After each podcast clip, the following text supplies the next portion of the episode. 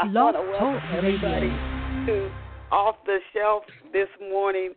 I have been trying for about, I would say, 10 minutes to get on into the show, which I just had some technical difficulties. Told myself stay calm. I've been do, we've been doing off the shelf now for 13 years. So one thing I've learned, 13 years of doing anything, you better stay calm and relaxed and flexible, because don't control everything and don't know how it's going to turn out. But I do know I can stay at peace no matter what. So that's what I told myself to do. I just had to be patient and keep trying and keep trying, and finally got in. So that's a lesson. I know I, I start the, the show with a a thought for the day, and so that's a beginning thought, and that's something I've learned. I just tell myself just stay calm and relax. If other people get upset, they, that so be it. Whatever the situation is, I have to stay in peace and just keep working until the thing works itself out. So I want to welcome each of you to Off the Shelf on this morning. We headed to the end of October, you guys. October the 21st, Saturday, and it was go- a gorgeous day in Atlanta yesterday. Oh my goodness, it was just beautiful, and the day is looking to be the same. This autumn weather is just something to truly treasure. And another thing I think you're really going to treasure is today's off the Shelf Show. We have a wonderful guest on deck, and I'm excited to introduce her to you in just a few minutes. But I want to start with this thought uh, uh, for anybody who watches Off the Shelf, and we have a lot of people who tune into our shelf, shows, particularly through our archives. But I want to leave this thought with you: make your life a masterpiece. Imagine no limitations on what you can be, have, or do, and you're going to have to be flexible to do that. But that quote is from Brian Tracy. Make your life a masterpiece. And again, I want to welcome you and tell you that yes, absolutely, you are listening to the Winning Book Radio Show off the shelf. To our listeners, before we introduce you to our awesome guests, and our guests always leave me with so much insight that I didn't expect. It's just a blessing to me to to host this wonderful radio show. But before we launch into today's show, I want to ask you how good of a mystery sleuth are you? If you love mystery and you value relationships, particularly complicated relationships, and you like to watch how people actually help to influence and shape each other.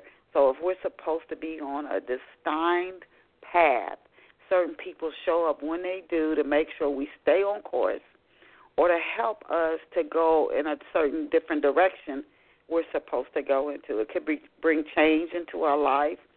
And we don't like change, but how relationships can help actually keep us on course. Certain people go out of our lives when they're supposed to, and some people come in. And the impact that people have on us, particularly people who rub us the wrong way, and they sometimes have the biggest impact but maybe they're doing just what they're supposed to do. Who knows? If you value those types of things, I think you would absolutely love Love Pour Over Me. And you can get Love Pour Over Me. It's set in Ohio, Pennsylvania, and in Africa. You can get Love Pour Over Me, and the parts of it also take place in uh, Tennessee, near the Knoxville, Tennessee area. You can get a copy of Love Pour Over Me in print or ebook. And I mean, if you do ebook, you're only to drop about $3 for the book. But you can get a copy of Love Pour Over Me. It's about 300 pages. Uh, you can get it at Barnes and Noble, you, Walmart, ebook it, Amazon.com, of course, print or ebook format. And all you can, if you want to get it off the shelf and you don't see it in a bookstore, all you have to do is go up to the clerk and tell them you want them to order your copy of Love Over Me by Denise Turney, and they can get a copy for you because it's carried by some of the largest book distributors in the world. I hope you go out and get yourself a copy of Love Pour Over Me. Who knows, it might help you deal with a difficult relationship that you're facing in your own life today. And now let us go and meet our very special off the shelf guest. And I want to thank her before I introduce her for her patience.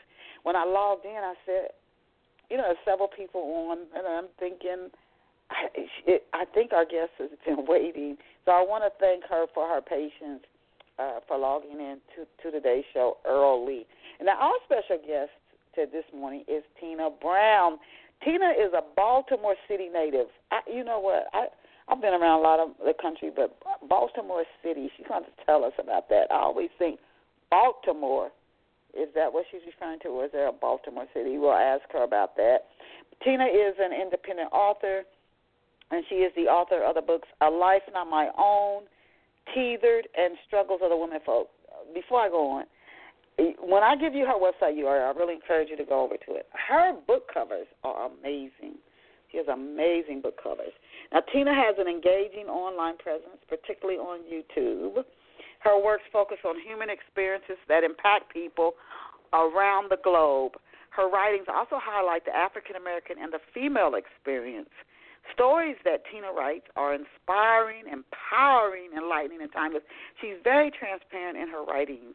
And you can check Tina out online at www.authortmbrown.com. She kept it simple, and that's A U T H O R T M B R O W N.com. Author T M as Mary com, And I think you'll love her work and her poetry. I read one of her poems, and it and it, it had a mention about spirits, promises, uh, uh, like a frustrating refrain. Don't want to hear about no more promises. I want to see change. We are honored. We are honored to have her here with us this morning. And again, I encourage you to go by authortmbrown.com and check out our website. And we want to we want to welcome, welcome, welcome Tina Brown here to Off the Shelf this morning. So welcome, Tina. Oh, thank you so much. Oh my goodness, what an amazing introduction. I was like, is that me? yes, that's you. Absolutely, that's you. That's you.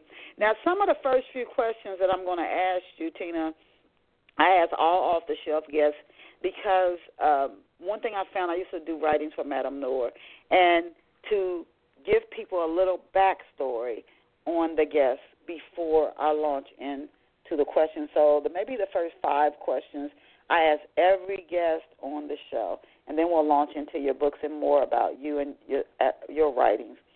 So okay. before we begin, can you tell off the shelf listeners where you grew up and what life was like for you growing up? So I was born and raised in Baltimore City. My mom was a single parent, and she was really, really young. Um, not too long after having birth, having birthed me, he had my uh, brother. We were only maybe 15 months apart.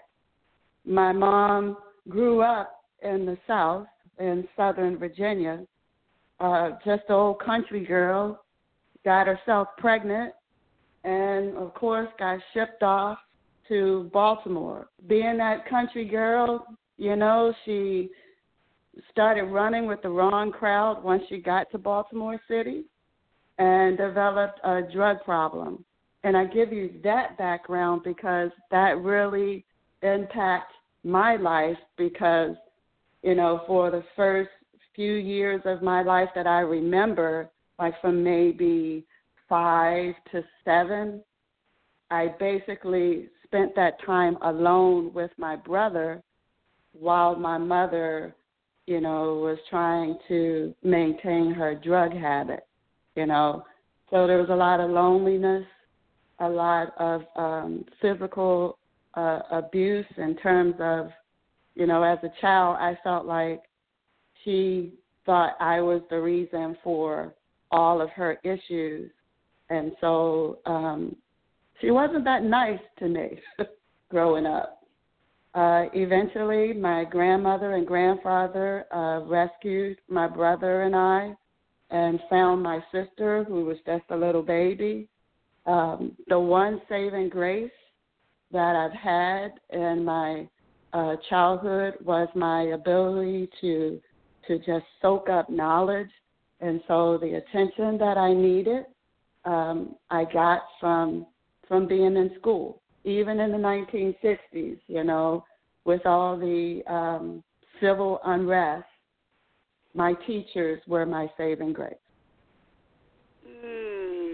Wow you know what? It, in in times like those, especially for people who have had a difficult childhood, I read a book years ago called A Child Called It, and I wondered how in the world could a parent, I mean, abuse is abuse, to go that far. She made him live in the basement, under the steps, and, and fed him like he was a dog. When you when you think about that, like how you almost want to give up, and then help comes from somewhere. For him, it came from a teacher too. He told a teacher, um, it, it it it sometimes it takes a long time, and the pain can stay forever with you. But to know that and to be that help in somebody's life, that's what I would love. You know, to be that light, that help in somebody's life, because you don't know what somebody's going through. But I applaud you, Tina, for making it. You you made it. You're like one of those people who can say, I started from the bottom and I made it. So kudos, kudos uh, to you and the little girl in you that held on, that held on and did what it took so you could reach uh, womanhood. Kudos to you and that little girl in you. I wanted to ask you, even despite those challenges that you went through, and it's amazing how we do blame other people. I have to catch myself not to do that because you give away right. your power when you your mother couldn't change her own life. If she's blaming somebody else she's holding herself hostage in that situation. She's really hurting herself. And anybody who does that but it's you can't believe that i got myself in this situation so you can't accept right. it. So now i have to blame somebody because it's hard to i got myself in this bad relationship i got myself in this situation, no, I got to blame somebody else. Despite all of that, what did you dream of becoming? I'm sure you had dreams. What did you dream of becoming when you were a kid? You know, as most kids, the profession that I dreamed of changed like changed like every every week, every month. But the one constant in it all was that I knew I wanted to do something to help people. And I've been able to do that, you know, in a number of different professions. I was in the Army for almost seven years. You know, um, I currently work as an engineer in my day job. Um, I I pray and I hope that my books are helping people. So you know that's been the one constant throughout my life has been to help people. Wow. Really, really uh, imp- impressive that you took that path. I hope somebody who's who has the Lord knows who to send where when, but who has gone through something and they've decided to just be angry and, uh, and attack. Maybe they'll decide, you know what, there's a different path I could take, even though it started out so ugly. Um, that that's that's. I mean, I really commend you and, and the kid in you. How old were you when you knew you wanted to help people? How old were you when you knew that you wanted to be a writer? Oh my goodness. I've been writing for a very long time and the silly thing about it is I thought everyone had the ability to like tell a story and put it down on paper.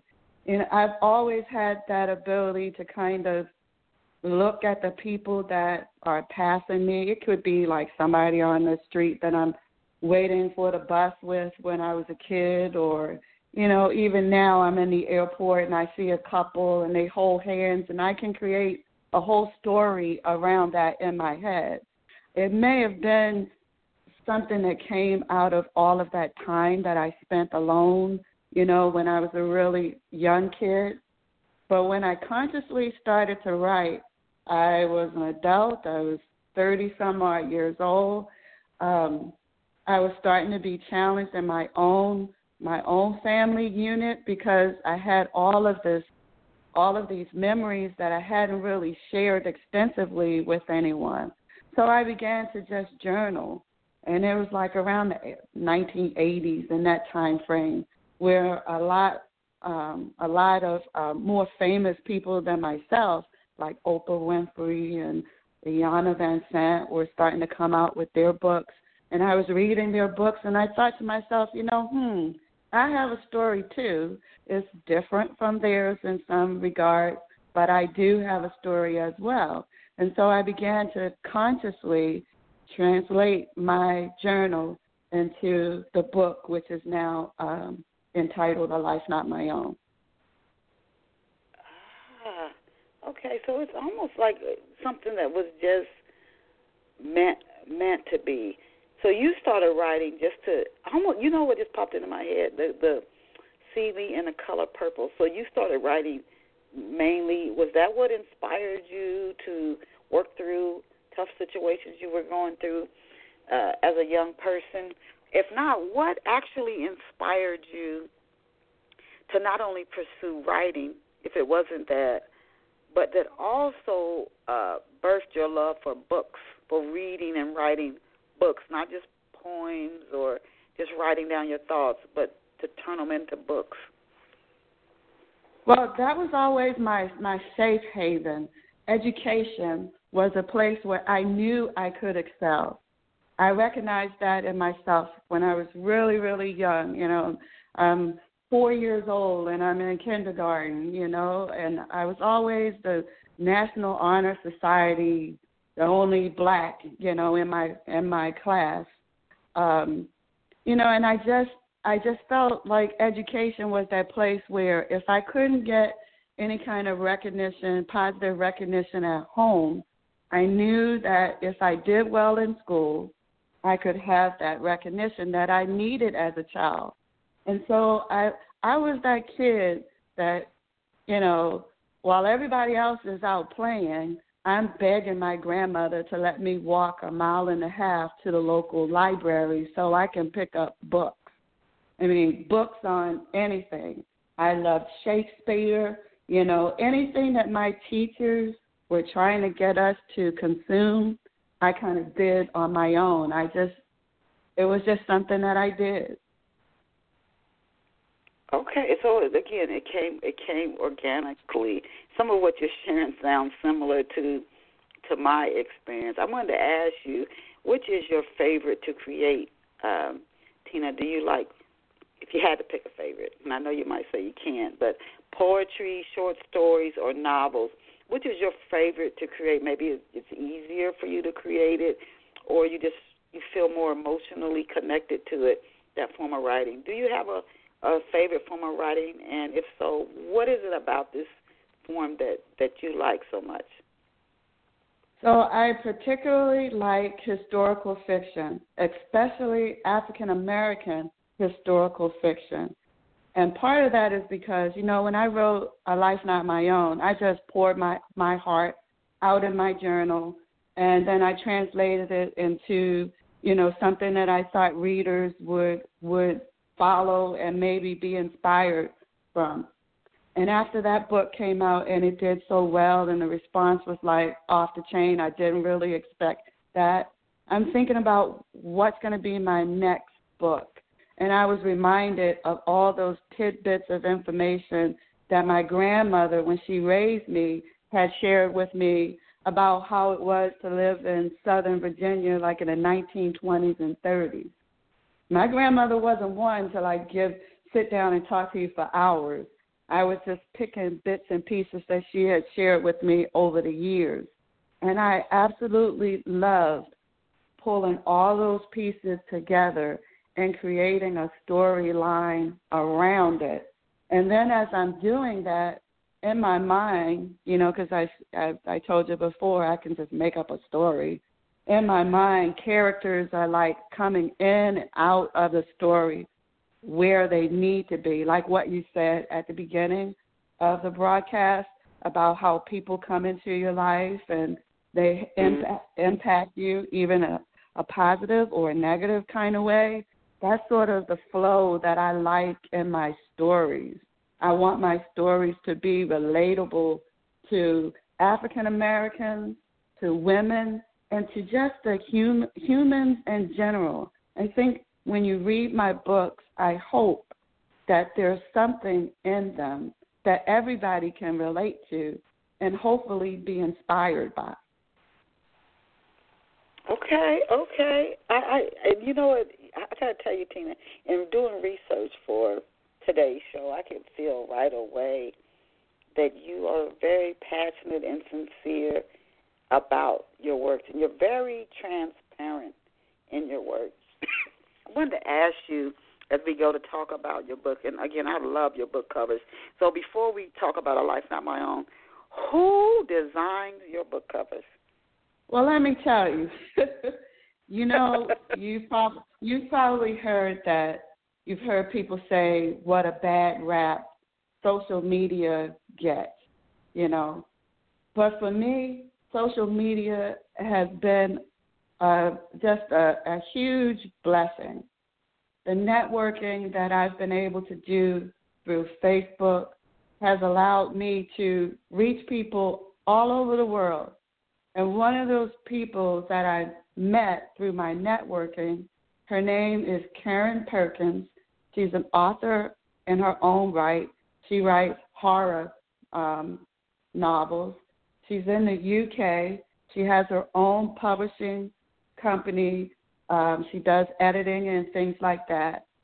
I was um, I was introduced to her by Janice Ross, who's also an author, and Karen and I worked on um, doing the editing for uh, A Life Not My Own when I got my rights back um, so that I could become uh, a self-published author for for that particular book. She also has a department that does um, graphic design and that sort of thing. So after reading my books and falling in love with them, uh, she had her uh, graphic artist. Her name is Cecilia Morgan, also in the UK, who um, cre- creates all of my um, all of my covers for my books. Wow.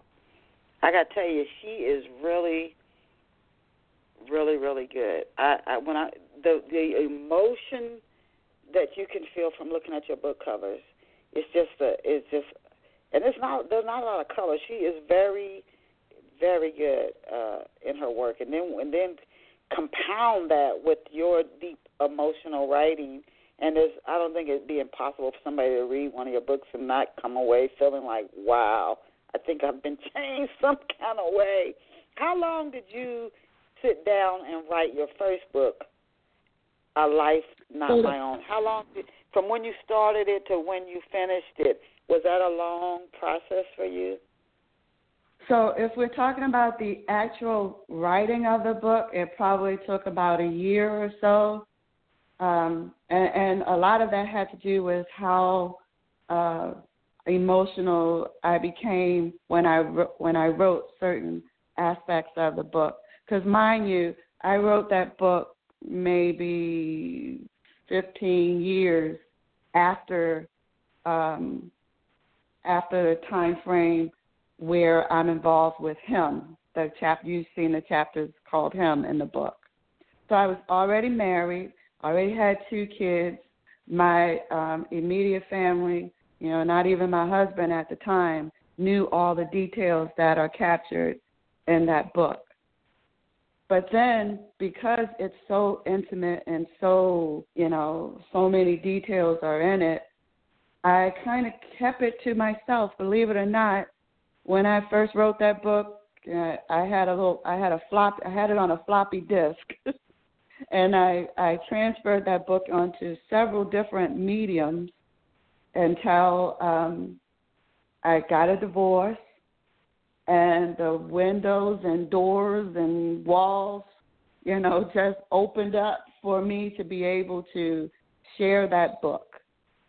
So at that that time span, you're talking maybe 15, 17 years Wow. Yeah, because I'm just one of those people that I wanted to be respectful to my family, and uh, uh, you know, like I said, all of the details that are in that book, I felt that it would be inappropriate for me to like share details about my relationships with other guys while I'm, you know, while I'm married. that just didn't feel right to me. Yeah. Did you change any of it before you published it? You wrote it 17 years go by. Did you go back and change any of it before you actually published it? I did not. And there's a reason for that because I start if I went back and I started editing it, I would have taken out a lot of it.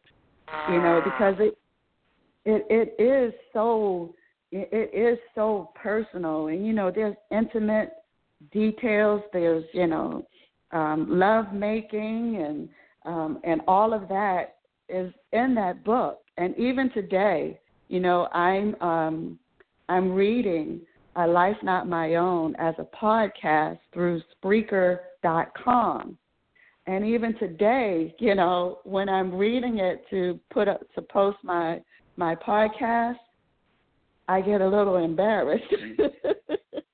ah, certain, yeah. And when I'm, you know, it's just it's just so so intense at times. What was the process?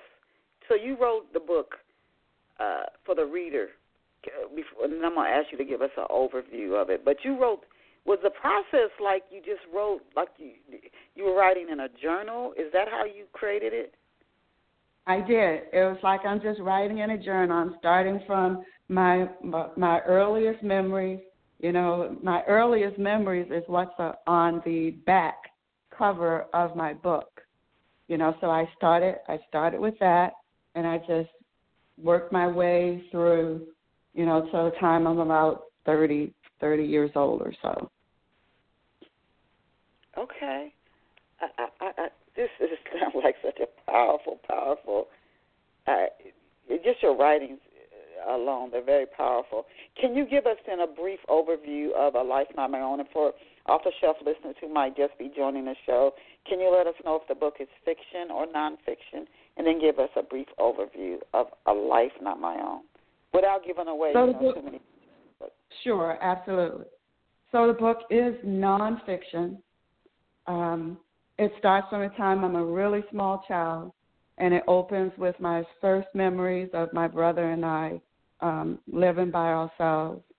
Um, it, it'll take the readers through my experiences. Like I was born in 1960, so it'll take the readers through my experiences of living in Baltimore City, going to public schools, and having a mother who had a drug problem.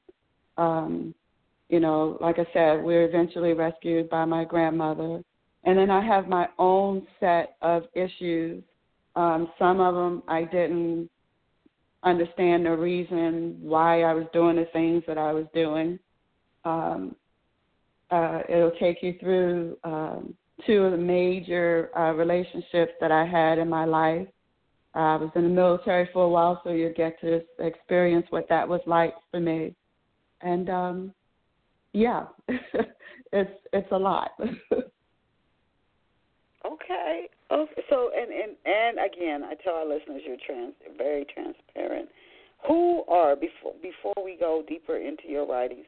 Who are some of the writers? I know you said you loved to read when you were a kid, Shakespeare and other writers. But who are some and you like historical African American fiction?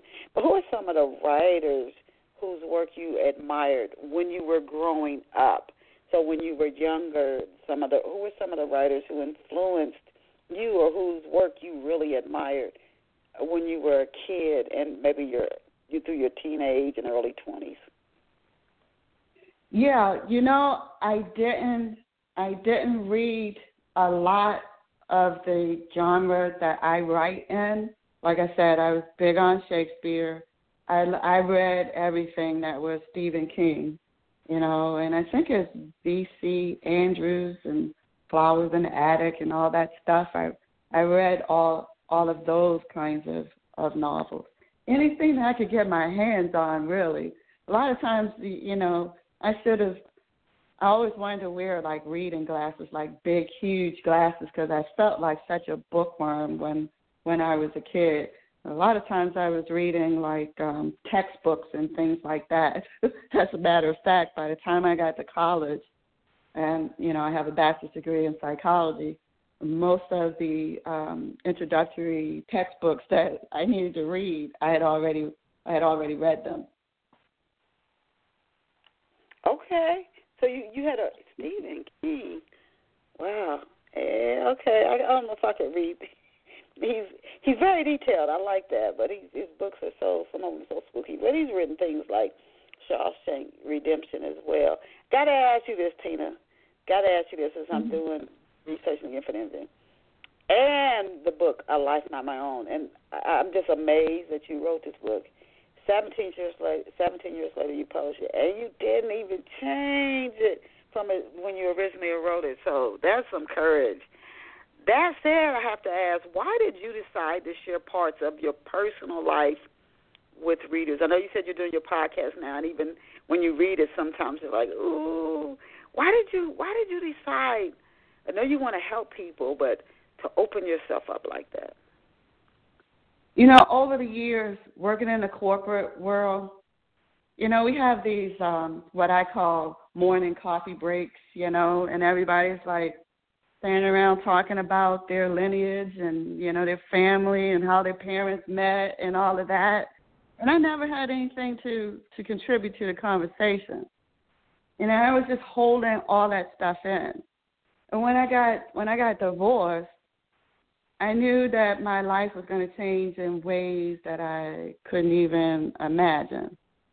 And I always had this dream of sharing my book. And I knew that just from having conversations with people over the years, I knew that there were people out there hurting. I knew that there were people like me out there, you know, that were maybe being silent. And maybe they were being silent for the same reason that I was being silent, because I didn't want people to look at me differently. Um, you know, I didn't want any special treatment within my workplace because of the background that I had. I didn't want that, you know. But I would gotten to a point in my life where I was ready to accept life as it was at that moment, you know. And the only way that I, in my mind, that I could do that was, was to share who I really was, not the person that maybe people think they know from the exterior when they look at me, you know. And so I just I just did it. okay. You know what? Good good for you. And you know, I've heard people who said when they've done things like that that is a very freeing. Susan Somers wrote a book years ago called Keeping Secrets, I think. And she grew up her father was an alcoholic and she said it was just devastating. But um she said she wrote the book. She decided I'm not keeping any more secrets, and she said the weight that came off. Uh, she tried to live a life that was fabricated. This was right at right. I think after Three's Company when she was really really hot, but uh, she said it was just very freeing for her. I'm not hiding anything else. So, I, uh, did you get that? Did that come for you too when you released A Life Not My Own? Like, okay, I don't have to hide this anymore. Yeah, it was um it was a freeing experience. Mind you that uh, I don't want to give, you know, people the wrong impression. There's still there's still a lot more to the story. um not so much about my childhood, but things that have occurred in my life since I've been an adult, you know. And when uh, A Life Not My Own came out, because I didn't change any of it, and I hadn't really had those discussions with my immediate family, my daughter and my and my son, there were there were portions of my life that you will not see, you will not see captured in that book. Um, as a matter of fact, I um, worked with five other authors on another book. It's an anthology. It's called Just Between Us Inspiring Stories by Women, where I tell a little bit more of my story. And still there's more. yeah. yes, yes. Now, at your website, and this really had an impact on me, there's a poem about not wanting to receive any more promises. And there are times I really feel that way. You're talking like to the spirits, no more promises, no more by the end of the year. Uh, your finances are going to be uh, uh done, or you're going to have whatever. By such and such year the relationship's going to be better. No more promises. Just uh, uh, uh, I'm, it, the point it had a point of you just didn't want no more promises. Just do it. Just make the good thing happen. I wanted to ask you when I read that, and I'm going to pull up your website because I definitely wanted to share it with our listeners. But do you think that we deceive ourselves and tell ourselves things to keep moving, to just keep going and going in a certain direction? Even if we're no, even if we know we're never going to allow ourselves to have something, it's and, and it's kind of like an insane internal game. It's like watching a person break up, make up, break up, make up, or break up a relationship and go into a new relationship with the a person who's just like the person they just broke up with. So it's yeah. so you tell yourself keep, keep these promises. Oh, it's going to get better. It's going to get better. You go on a mad weekend diet, exercise, fit routine. Monday, Tuesday, you eat like the world's going to end and you literally wipe mm-hmm. out everything you did. It's almost like it's a game that you're uh, playing with yourself. Is that what drove you to write that, or what was the what was behind the inspiration for you writing that poem? So the poem is based on um, my next story, part three of Struggles of the Women Folk. And there's a character in the next book who has some serious challenges. One of them being something that, to be quite honest, I didn't know a lot about, like maybe 10 years ago. Um, cutting. There's a lot of people out there that actually cut themselves in order to just alleviate, alleviate the stress that they're under. And so this particular character in my in my book um, you know, not to, I don't want to give away too much of the story, but she has she has some extreme challenges that she's dealing with. But she also has this um, spiritual connection with her ancestors, and so they speak to her, and they make promises. And she's saying, like you like you just said, she's saying, I, I don't want any more promises. I can't I I can't make it on those promises. Somebody needs to make something happen because I need this. so that's where I was coming from with the poem. Mm-hmm. And and I wanted to read the poem for our listeners. It is, and I'm at your website now. Loneliness pierces my soul. The longing to be loved, never growing old. There's got to be a better way to lessen the pain.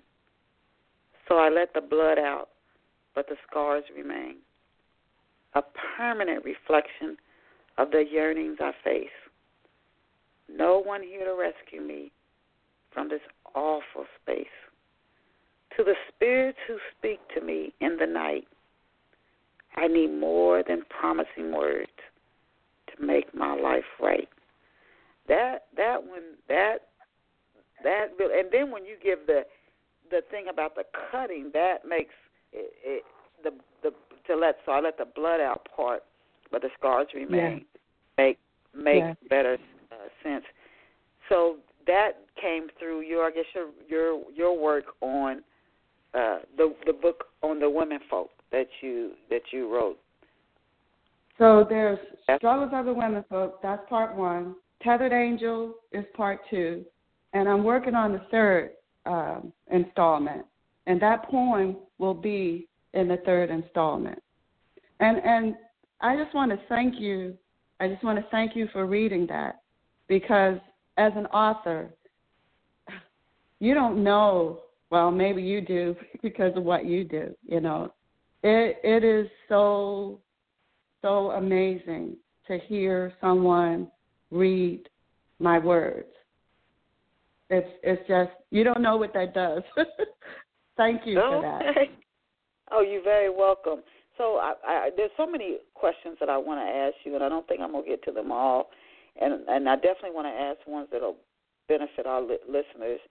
Uh, but can you tell us about your book, Struggles of the women folk. And I, I want, I've highlighted some questions I hope to get back to before the end of the show. But mm-hmm. can you tell us about your book, Struggles of the Women Folk? So, Struggles of the Women Folk is a historical fiction uh, piece, loosely based on those stories that my grandmother shared with me. I was explaining, I was explaining to you before. So I created a storyline around what my grandmother had shared with me.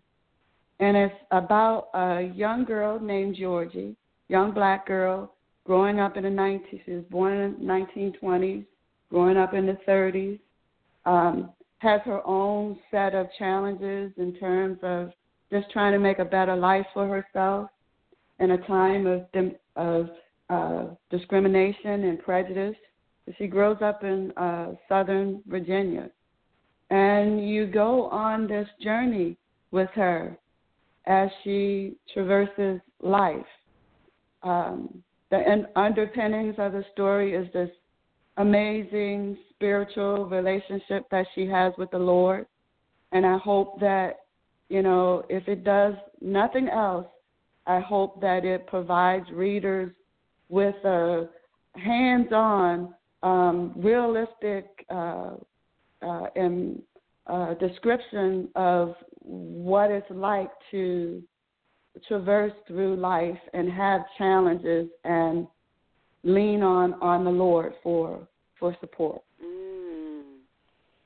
And you would definitely be uh, have the experiences to tell somebody, look, I it wasn't easy for me, so if I tell you it's worked for me, it just might work for you as well. Now, did you launch Struggles of the Women Folk as an audio book, or did you launch it as a print book? It's a print. It's print and Kindle. Oh, okay, okay, okay. Um, and, and I'm is, and I'm sorry. I'm sorry. I I misspoke. Um, it I do have a audiobook version of Struggles of the Women Folk. And and those okay. can be purchased directly through me. Okay. Who is Angel? Uh, uh, so Georgie's daughter. And then could you? And then I wanted you to introduce our listeners to a couple other people. So Angel Georgie is that Angel? Is that Georgie's daughter? Yes. Angel. Angel. Um, the next, the second book in the series is called Tethered Angel. Angel is Georgie's daughter. She was born with a veil over her eyes, so she has the ability to hear people's thoughts and look into the future. Now she has her own set of issues She's an African American woman as well, you know, and she's growing up in the 40s and the 50s, where you know there's a lot of civil stuff going on here in the United States, and you have the opportunity to um, follow her story here in the United States and abroad. And there's a reason why why she's in Europe. But I invite the readers to go get the book to find out why she's in Europe. Okay. Can you introduce our listeners to Emily Barker and Ricky? So Emily Barker and her crazy self. She's in both. she's in both uh, Struggles of the Women Folk and Tethered Angels. She's a very affluent white woman who Georgie works with, works for as a maid. Ricky is a young black man who has a relationship with Emily Barker. Both of those characters, mm. both Emily Barker and Ricky, are in Struggles of the Women Folk and Tethered Angel. Ah, so does does Ricky work for Emily? Ricky, yes, he works for her. Um, yeah, I'll, I won't say any more than that. That would be giving too much away. Okay, and and this and this okay, so is the story takes place what in the 1940s? You said. It starts. Um, Struggles of the Women Folks starts like in mid 1920s, and will take you up to about 1940s, and then Tethered Angel, since that's Georgie's daughter, you know, that is a continuation of the story that will take you into the 50s, 1950s. Does the book folk do these stories focus on? Okay, they focus on like a family. Uh, is, is would you say a family saga or an individual, or did you write them more when you say struggles of the women folk? Is it more for struggles of women uh, uh, as a whole within, like, say, the United States during that time period, or struggles for African American women living in a certain part of the country? So, Struggles of the Women Folk is focused on this one group group of people. It's not really just you know one family.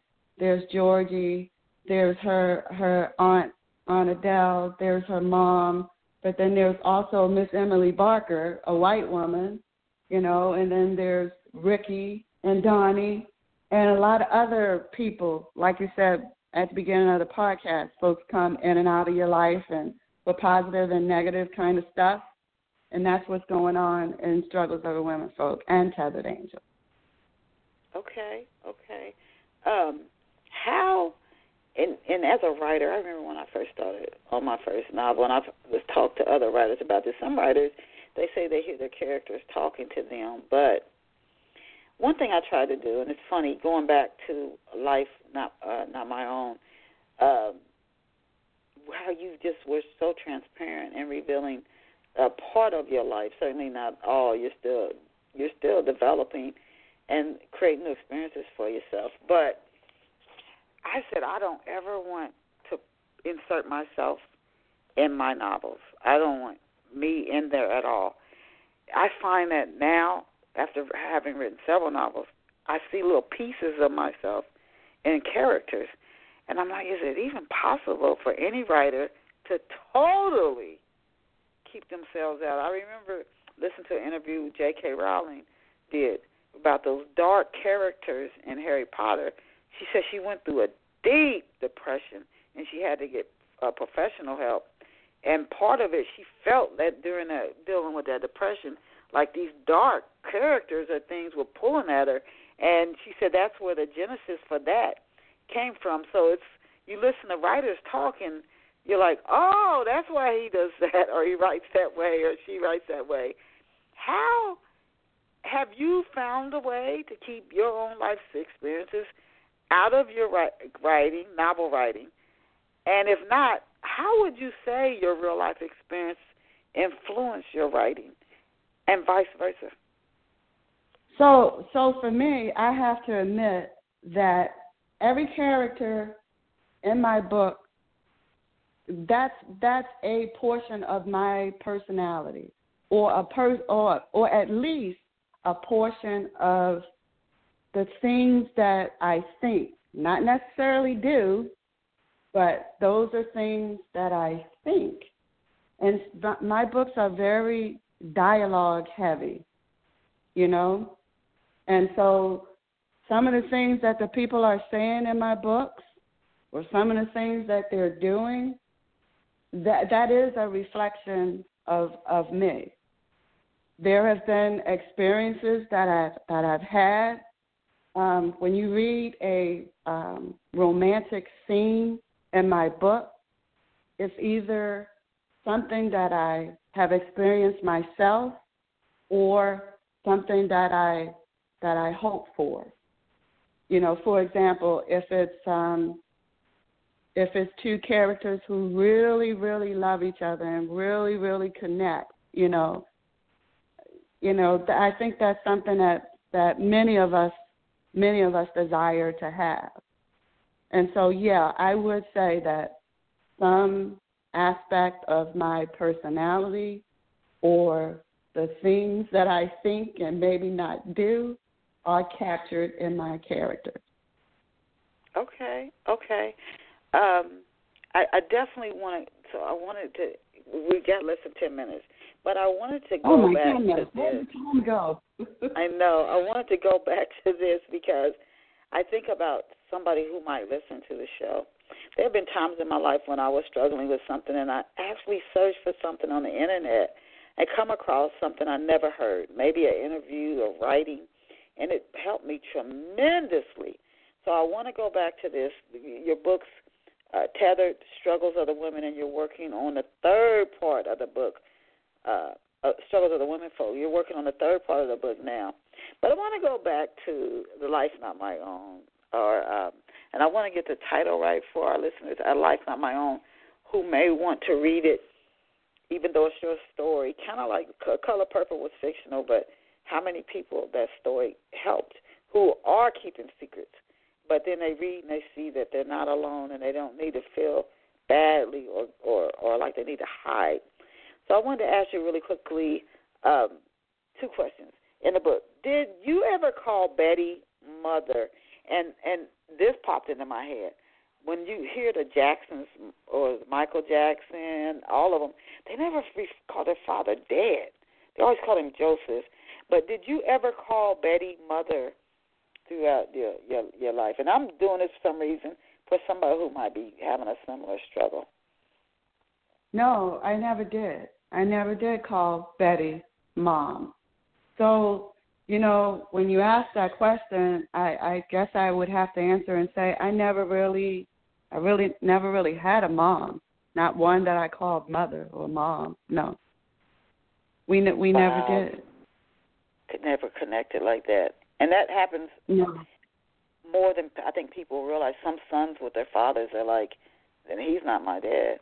Uh, based on your personal experiences, how would you say? And then, if you can offer some tips as well, how does a strained relationship with a mother affect an adult daughter? And what tips could you offer to a woman who's struggling with that right now? I mean, it, it can manifest itself in so many different ways. To me, um, there was a time in my life, I'm not going to lie, there was a time in my life I was quite promiscuous. That that's no that that's just the way that it was. And it wasn't like, you know, I, I said to myself, okay, I'm just going to sleep with people and I don't care or anything like that. I guess subconsciously I was looking for love. I was looking for that kind of connection. That hadn't really been taught what that connection would look like. And so it, it put like this weird spin on on my rationale for, you know, why I was doing the things that I was doing. You know, um, some of the experiences that I had living with my mom, uh, as far as like being hungry and not having a lot of clothes to wear and stuff like that. As I got older, there were times when I overcompensated. There was a time when if I could see the back of my refrigerator, it would just set me crazy, you know, because it reminded me of when I when we had nothing to eat, you know. I I there was a time and and and still even today I have to reel myself back in a little bit whenever I'm going to any kind of event, I want to have something new. and and part of that comes from just having those two two dresses, cool, just two dresses and one pair of underwear. Wow. So wow. So so so there are things that you know we as women maybe we don't take enough time to really get to know ourselves. You know, we go from living in the house with our parents to like living with a significant other. And we've never had a chance to really, you know, find out who we are and what we can be. The benefit that I had, and it was such a blessing, my grandmother had her own set of struggles when she was a young woman. And she raised both my sister and I to be extremely independent, you know. So when when situations come our way, we're able to at least deal with it because we're not dependent on on anyone. And that has that has really, you know, helped me uh, along the way. Being being independent, and realizing your own power. Now back to your your poetry. Your writing is so poignant. Have you done any spoken word poetry, or do you plan to? So, so to be honest, that's one of the few poems that I've that I've written. Really? That, you know, yeah, yeah. That's one of the few that I've written, And I wrote that like in 15 minutes or so. It, it just it just kind of poured out of me. And I guess I'm no different than most authors. You know, our characters they speak to us in in, in weird kind of ways, and I think it is also somehow tied to our experiences and that sort of thing. So as I'm writing about this particular character and the things that she's going through, I just start I just start writing this poem out, and that's that's what I got. Wow, we learn so much uh, about ourselves, uh, and I, I'm not going to get to all the questions, but we we learn so much about ourselves while creating. Tina, what have you learned about Tina since you started writing books? Oh my goodness. The, the things that that I've learned about myself really have nothing to do with the books. I believe it or not, I am um quite introverted. You know, um, I always I always felt like I had I had something to share with the world. I had a story, but really stepping outside of my comfort zone and stepping on a stage and you know um, describing my books and sharing my books with people at book fairs and things like that. That is so out of my comfort zone. But I've learned that I can do it. I've learned that when you're passionate about something, I mean, if you're really passionate about something, you're not going to allow anything to stand in your way. And that's that's how I feel about my book. Every time I feel like okay, my sales are dropping a little bit, I get a text from someone or somebody posted something on Facebook about how much they love my book, and I say to myself, okay, I've helped that one person. I've impacted that one person. This is going to be one one reader at a time, and I'm okay with that as long as it's a positive impact. And and, and uh, you you your your your focus is very very positive. That said, as opposed, where can off the shelf listeners get a copy of your books? And I want to give out the titles of Tina's books again. Tina Brown, author Tina Brown, A Life Not My Own Tethered and Struggles of the Women Folk. Where can people get copies of your books, Tina? So my books are out on Amazon and Barnes and Noble. You can get my books directly through my website. It'll just launch you. You'll you'll you'll hit the link and it'll take you to Amazon. Or if you would like an autographed copy, just reach out to me. My um, email address is tm.brown35 at yahoo.com. And can you tell us what social media networks you're on? It's kind of hard not to find me. I'm on I'm on Facebook. I'm on LinkedIn. I'm on uh, Twitter. Uh, just almost all of the the major uh, social media sites. Okay, okay. So please go out and get a copy of one of Tina Brown's, author Tina Brown's books. Uh, she, uh, again, uh, that poem, maybe that's something for her to chew on to to maybe pursue. But her books are A Life Not My Own, Tethered and Struggles of the Women Folk, author Tina Brown, her website, and I do encourage you to visit her website, authortmbrown.com. Again, that's authortmbrown.com. We are just so honored to have had Tina Brown here with us here on Off the Shelf this morning. Another talented author that we are we're just so grateful to be able to introduce you, our off the shelf listeners, to. And we encourage you to support Tina Brown. And please come back next Saturday. Tell book lovers everywhere. Tune in to Off the Shelf, 11 a.m. Eastern Standard Time or New York City time. Saturday mornings, we'll bring you another phenomenal guest next Saturday. We have been doing this for 13 years, and we thank all of our listeners who have been with us for these 13 years. Thank you, thank you, thank you to author, Tina Brown, and all of our off the shelf listeners.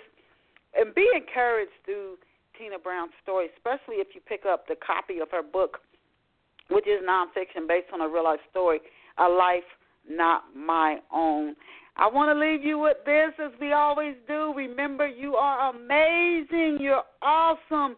You are incredible. You are not what happens to you. You're not what other people say about you. You're what God created you to be, and you are awesome. Go out and create a fabulous day for yourself. Tina, I will send you an email when the show finishes streaming. Bye for now. Thank you so much. Take care. Bye.